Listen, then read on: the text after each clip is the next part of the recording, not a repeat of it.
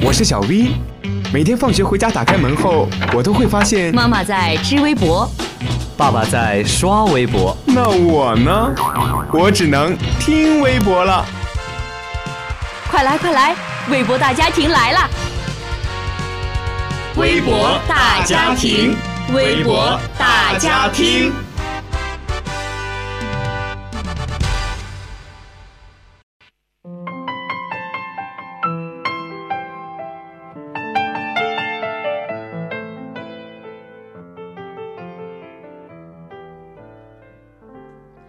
Hello，大家好，欢迎收听每周五的微博大家听，我是高颖。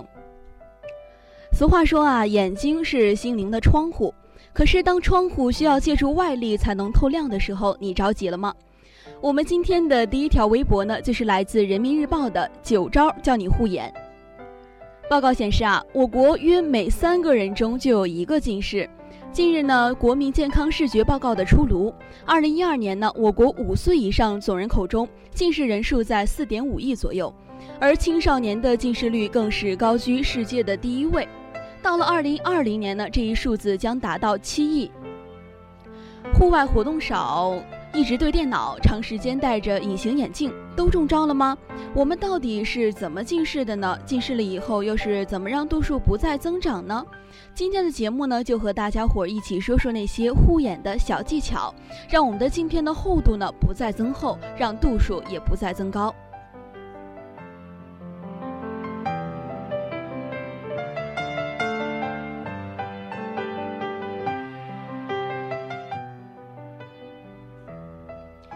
第一招呢，就是帮眼睛躲太阳。其实呢，过强的紫外线会导致角膜的损伤，损伤可能会造成黄斑病变，加重白内白内障的产生。十到十五点呢，是一天中阳光最强的时段，外出呢尽量去佩戴太阳镜。那么太阳镜应该怎么去选择呢？据了解啊，灰色、茶色、棕色的镜片防紫外线的功能最强，其次呢是绿色，最次呢是蓝色、红色和粉红色。所以，我们大家去选择镜片的时候，不要为了美观而不考虑它的实用性。那么，颜色深的镜片不一定好，如果没有防紫外线的功能呢，深色的镜片会让更多的紫外线进入眼中。第二招呢是冷热交替敷眼。早晚各花五到十分钟热敷眼睛。洗澡时呢，我们也可以采取这种冷热水交替的方法去敷我们的眼睛。如果眼睛呢出现了浮肿、干痒、疲劳等这些症状的话，可以先冷敷再热敷。那么当眼睛有了急性的炎症时呢，比如说麦粒肿啊、眼睑红肿啊这种，或者眼睛受了伤有外伤时，冷敷可以起到缓解的作用。热敷呢更适合患有干眼症的人，一般用温热的毛巾敷眼睑十到十五分钟能有所改善。最后教大家一招是，一手撑着外眼角把眼皮拉平，一手去按摩睫毛的根部，也能缓解缓解干眼症的不适。第三招，电脑屏幕比眼睛低。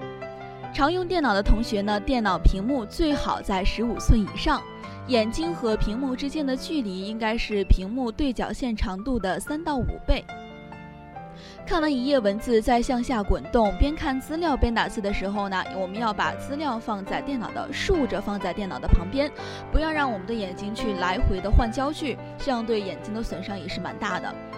平板电脑越小，对眼睛的伤害越小。呃，液晶屏的亮度越大，对眼睛的刺激越厉害。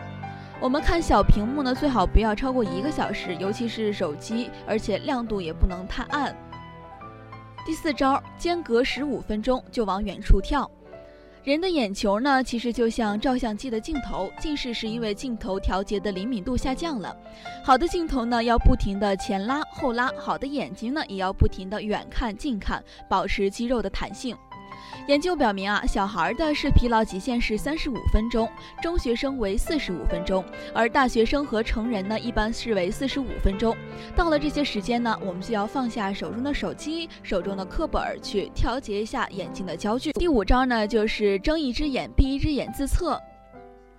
经常的睁一只眼闭一只眼看远处的一个固定的东西，检查左右眼是否正常。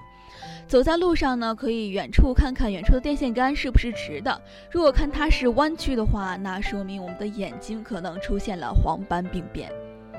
第六招就是少吃甜食，多咀嚼。人体的血糖升高会降低体液的渗透压，使晶状体变形，屈光度增高，也就是说会导致近视。对我们来说啊，吃糖过多呢，会令体内的钙含量减少，形成近视。喜欢吃软的食物呢的人的视力也会下降，因为咀嚼呢会让眼睛的晶体的肌肉得到调节。因此啊，我们可以选择多吃一些耐咀嚼的食物。第七招呢，就是晚上看书开两盏灯。床前灯和台灯的光线不是从正前方或正上方投射下来的，会造成视疲劳。同时呢，最好是同时打开大灯，以减少房间内的明暗差。最后一招呢是每天眨眼三百下，每眨眼一次呢，就会在眼表形成一个新的泪膜，泪膜有清洁保护眼表的作用。眨眼少就导致角膜的病变，一般呢每天眨眼三百次。另外呢，打开加湿器或在桌上放一杯水，也会让我们的眼睛很舒服。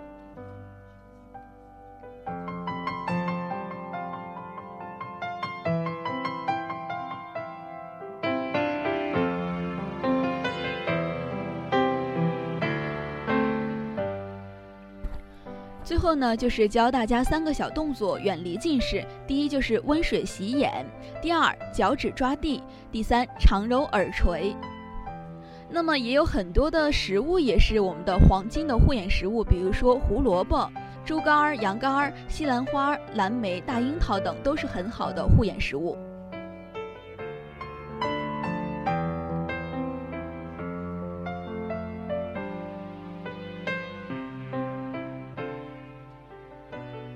好了，这九招的护眼小技巧你 get 了吗？赶紧放下手机、书本，眺望一下远方吧。明天呢就是四六级考试了，在这儿先预祝大家明天考神附体，考试顺利。好了，今天的微博大家听就和大家聊到这儿。如果大家呢对我们的节目感兴趣的话，可以在荔枝 FM 上搜索相思湖广播电台，同步收听我们的节目。我是告影，我们下周五再见。